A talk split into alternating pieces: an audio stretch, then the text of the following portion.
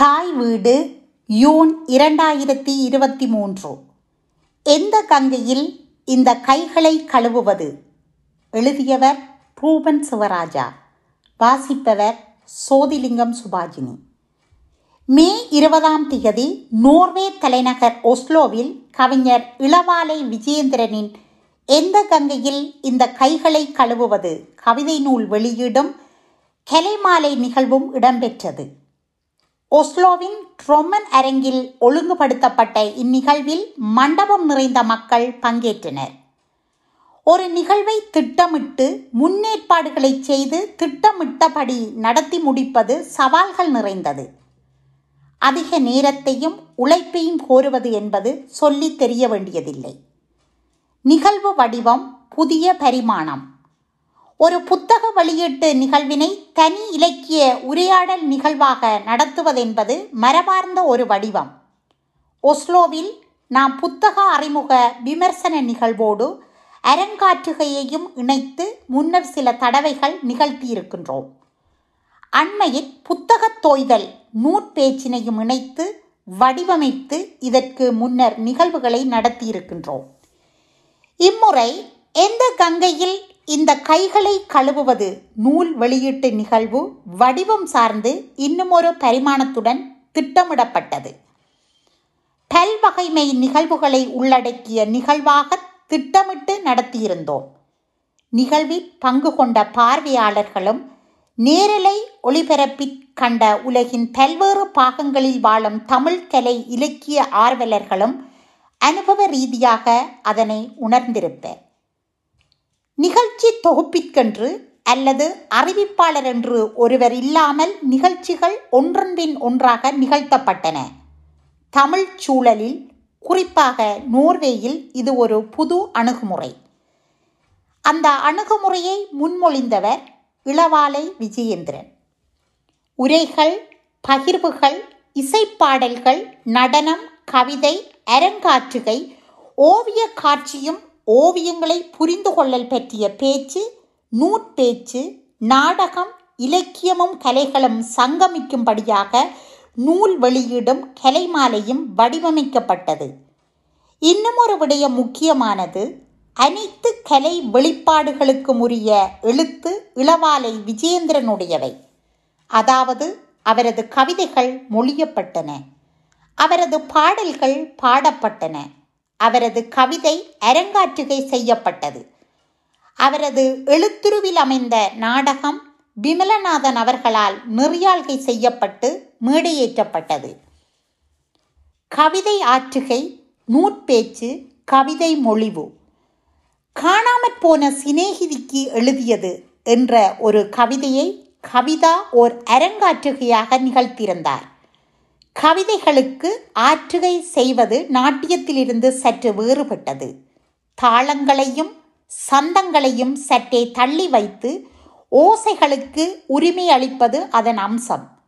மெய்ப்பாடுகளை முன்னிறுத்தியதாக அவ்வரங்காற்றுகை அமைந்திருந்தது.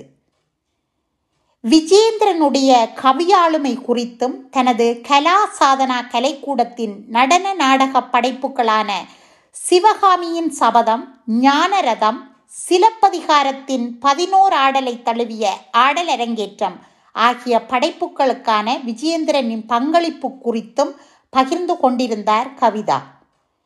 இரண்டாயிரத்தி இருபதில் கலா சாதனா கலைக்கூடம் நிகழ்த்திய பதினோரு ஆடல் அரங்கேற்ற படைப்பின் மெல்லாடல் நடன உருப்படிக்கு விஜயேந்திரன் எழுதிய பாடலுக்கு சப்தனா மற்றும் பிரியதி ஆகியோர் அருமையாக ஆற்றுகை செய்தனர்.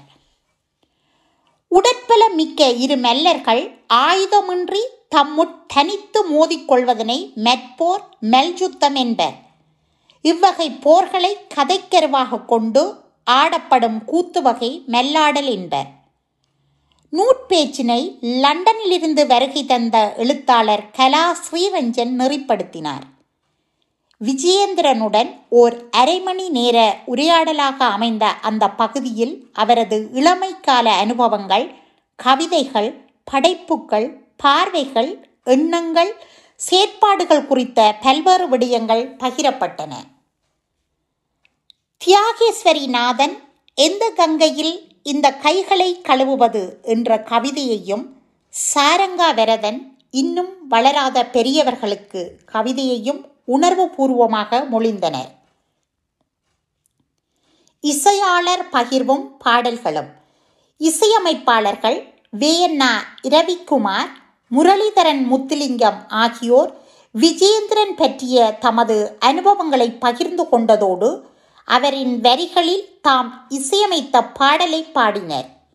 இசையமைப்பாளரும் இசையாசிரியருமான சுந்தர் கணேசன் குட்டி மாஸ்டர் நோர்வே தேசிய தொலைக்காட்சியில் என்ஆர்கே ஆயிரத்தி தொள்ளாயிரத்தி எண்பத்தி ஒன்பதில் முதன் முதலாக ஒளிபரப்பப்பட்ட தமிழ் பாடல் விஜயேந்திரன் எழுதியது குறித்த தகவல்களையும் அதன் உருவாக்க அனுபவங்களையும் பகிர்ந்து கொண்டிருந்தார். விஜயேந்திரன் பத்தொன்பது வயதில் எழுதிய இரண்டு அரங்க பாடல்களை லண்டனிலிருந்து வருகை தந்திருந்த இசையமைப்பாளரும் பாடகரும் விஜயேந்திரனின் நண்பருமான பராபரனும் ஒஸ்லோவின் சிறந்த பாடகிகளில் ஒருவரான சகானா சதானந்தனும் இணைந்து பாடினர். உரைகளும் கருத்து பகிர்வுகளும். கவிதை தொகுப்பு பற்றிய அறிமுக குறிப்பினை கவிஞர் உமாபாலன் வழங்கினார். இவரது கவிதைகள் சந்தம் கொஞ்சும் புது கவிதைகள். இவர் மரபு கவிதைகளை எழுதுவதில்லை. ஆனால் மரபு கவிதைகளில் உள்ள அழகியல் சாராமல் இவர் கவிதைகளை எழுதுவதும் இல்லை. சொல்வீச்சில் பாரதிதாசனையும் நக்கல் நையாண்டியில் காளமேகத்தையும் நினைவுபடுத்துவன இவரது கவிதைகள். கவிதைகளின் பாடுபொருள் பன்முகப்பட்டது ஆயினும் ஆயுதம் தூக்கிய போராளிகளைப் பற்றி அதிகமாக இவரது கவிதைகள் பேசுகின்றன. அராஜகங்களை எதிர்ப்பதற்காக ஆயுதம் தூக்க அது சொந்த மக்களையே காவு கொண்ட அவலங்களை நடுநிலை தவறாமல் ஒரு மூன்றாவது மனிதனாக நின்று பார்த்து தன் கவிதைகளை பதிவு செய்துள்ளார் என்று உமாபாலன் தனது உரையில் குறிப்பிட்டார். ஆயிரத்தி தொள்ளாயிரத்தி எழுபத்தி ஒன்பது காலப்பகுதியில் இருந்து விஜயேந்திரனுடன் கலை இலக்கிய மற்றும் சமூக செயற்பாட்டுகளிலும் தனிப்பட்ட நட்பு ரீதியாகவும் தோழமை கொண்டிருக்கும் நாவண்ணா சபேசன் புதுசு சஞ்சிகைகளின் தொகுப்பு நூல் குறித்த கருத்துக்களை பகிர்ந்து கொண்டார்.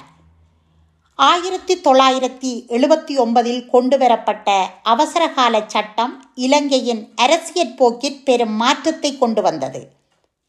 அந்த மாற்றங்களின் எதிர்ப்பரசியல் இலக்கிய செயற்பாட்டு விளைவுகளில் ஒன்றே புதுசு இதழ் என்றார்.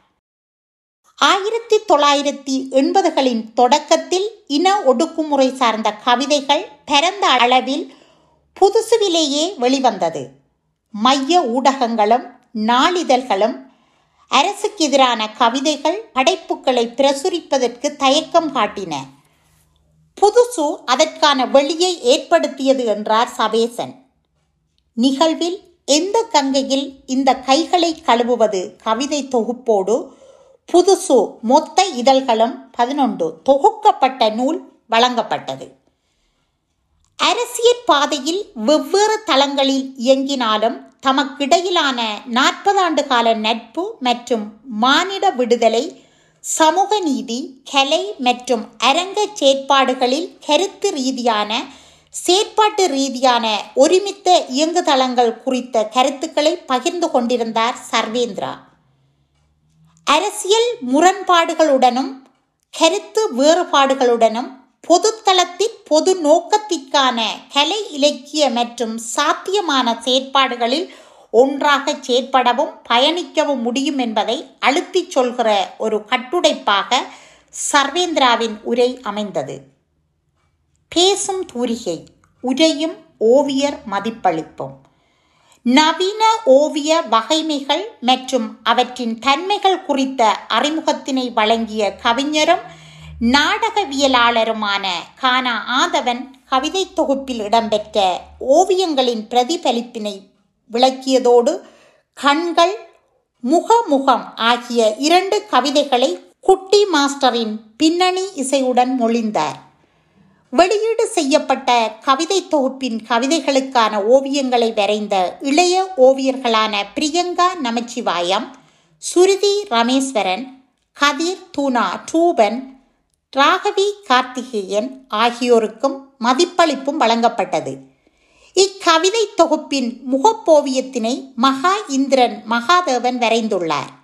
ஏனைய ஓவியங்களை மேற்சொன்ன இளையவர்களும் கேஎன்ஆ கிருஷ்ணராஜா அருந்ததி ரத்னராஜா தபீந்திரன் கிருஷ்ணபிரியா தங்கவடிவேல் சவுந்தரராஜன் தானா சவுந்தர் ஆகியோரும் வரைந்திருந்தனர் நூல் வடிவமைப்பினை பிரேம்ராஜ் சிவசாமியும் முகப்பு வடிவமைப்பினை கவிதா லட்சுமியும் செய்திருந்தனர் ஒரு நாய்க்கதை நாடகம் நிகழ்வின் இறுதி பகுதியாக ஒரு நாய்க்கதை நாடகம் அரங்கேறியது உலகின் சிறந்த சிறுகதை மற்றும் நாடக எழுத்தாளர்களில் ஒருவர் அண்டன் செக்கோ. அவர் எழுதிய பச்சோந்தி சிறுகதையை அடிப்படையாக கொண்டு இந்நாடக பிரதி எழுதப்பட்டுள்ளது. ஆயிரத்தி எண்ணூற்றி எண்பத்தி நாலில் எழுதப்பட்ட சிறுகதை நூற்றி ஐம்பது ஆண்டுகளை தொடும் நிலையிலும் அது சமகால பொருத்தத்துடன் இருக்கின்றது. அது உலக பொதுமையான உலக மானிட சமூகத்துக்குரிய பொது பண்புகளை பிரதிபலிக்கின்ற சிறுகதை என்பதால் இன்றும் பொருந்துகிறது. அடிப்படையில் அது ஒரு குறியீட்டு நாடகம். நகைச்சுவை கலந்த சீரியஸான கதையாடலை கொண்டுள்ளது. ஒஸ்லோவின் முன்னணி கலைஞர்கள் பலரையும் இந்நாடகத்தில் இணைக்க முடிந்தமை மகிழ்வுக்குரியது. நடித்தவர்களில் சிலருக்கு இது முதல் நாடக மேடையும் கூட. ஒப்பனையினை செல்வானந்தவேல் சந்தையை மேடையில் கொண்டு வரும் வகையிலான அரங்க அமைப்பினை ஜோசப் அமலி மேற்கொண்டிருந்தார். பின்னணி இசையினை குட்டி மாஸ்டரும் வழங்கியிருந்தனர். கலை என்பதன் முதன்மை இலக்கு சமூக தாக்கம் மற்றும் கலைத்துவ அனுபவத்தினை பார்வையாளர்களுக்கு கொடுப்பது ஆயினும் கூட்டுணர்வோடு கலைஞர்கள் ஒன்றிணைந்து செயற்படுவதும் ஊடாடுவதும் சந்திப்பதும் மனித உறவுகளை மேம்படுத்துவதில் அற்புதமான பங்கினை வகிக்கின்றது. வெளியீட்டுரை நன்றியுரை. வெளியீட்டுரையினை நானும் நன்றியுரையினை சஞ்சயனும் நிகழ்த்தினோம். இந்த கவிதை தொகுப்பின் உள்ளடக்கம் என்ன? அதாவது எந்த அடிப்படையில் இந்நூல் தொகுக்கப்பட்டுள்ளது? இந்த தொகுப்பு ஏன் வெளிவருகின்றது? தொகுக்க வேண்டிய அவசியம் என்ன என்பதை விளக்கும் அடிப்படையில் வெளியீட்டுரை அமைந்தது. எண்பதுகளின் நடுப்பகுதியிலிருந்து எண்பதுகளின் இறுதி காலங்களில் எழுதிய முன்னர் தொகுக்கப்படாத அதேவேளை பத்திரிகைகள் இதழ்கள் சஞ்சிகைகளில் வெளிவந்த கவிதைகள் தேடி கண்டடைந்து தொகுக்கப்பட்டுள்ளன. அவற்றோடு ஆயிரத்தி தொள்ளாயிரத்தி தொண்ணூற்றி ஒன்பதில் வெளிவந்த நிறமற்று போன கனவுகள் தொகுப்பில் இடம்பெற்ற கவிதைகள் இதில் மறுபதிப்பு கண்டுள்ளன. தொகுப்பின் இறுதியில் இவருடைய பாடல்கள் தொகுக்கப்பட்டுள்ளன.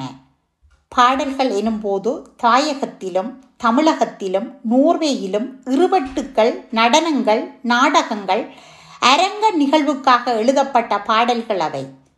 அக்கவிதைகளின் பிரதிபலிப்பும் அவை ஏற்படுத்துகின்ற தாக்கமும் அடிப்படையானவை. விஜயேந்திரனின் கவிதைகளின் பேசுபொருள் வீரியம் அவை ஏற்படுத்தும் தாக்கம் அவை கடத்துகின்ற உணர்வு கவித்துவ அழகியல் கால பிரதிபலிப்பு காலம் கடந்து வாழக்கூடிய அக்கவிதைகளின் தன்மை என்பனவே இத்தொகுப்புருவாக்கத்திற்கான அடிப்படைகள். நன்றி.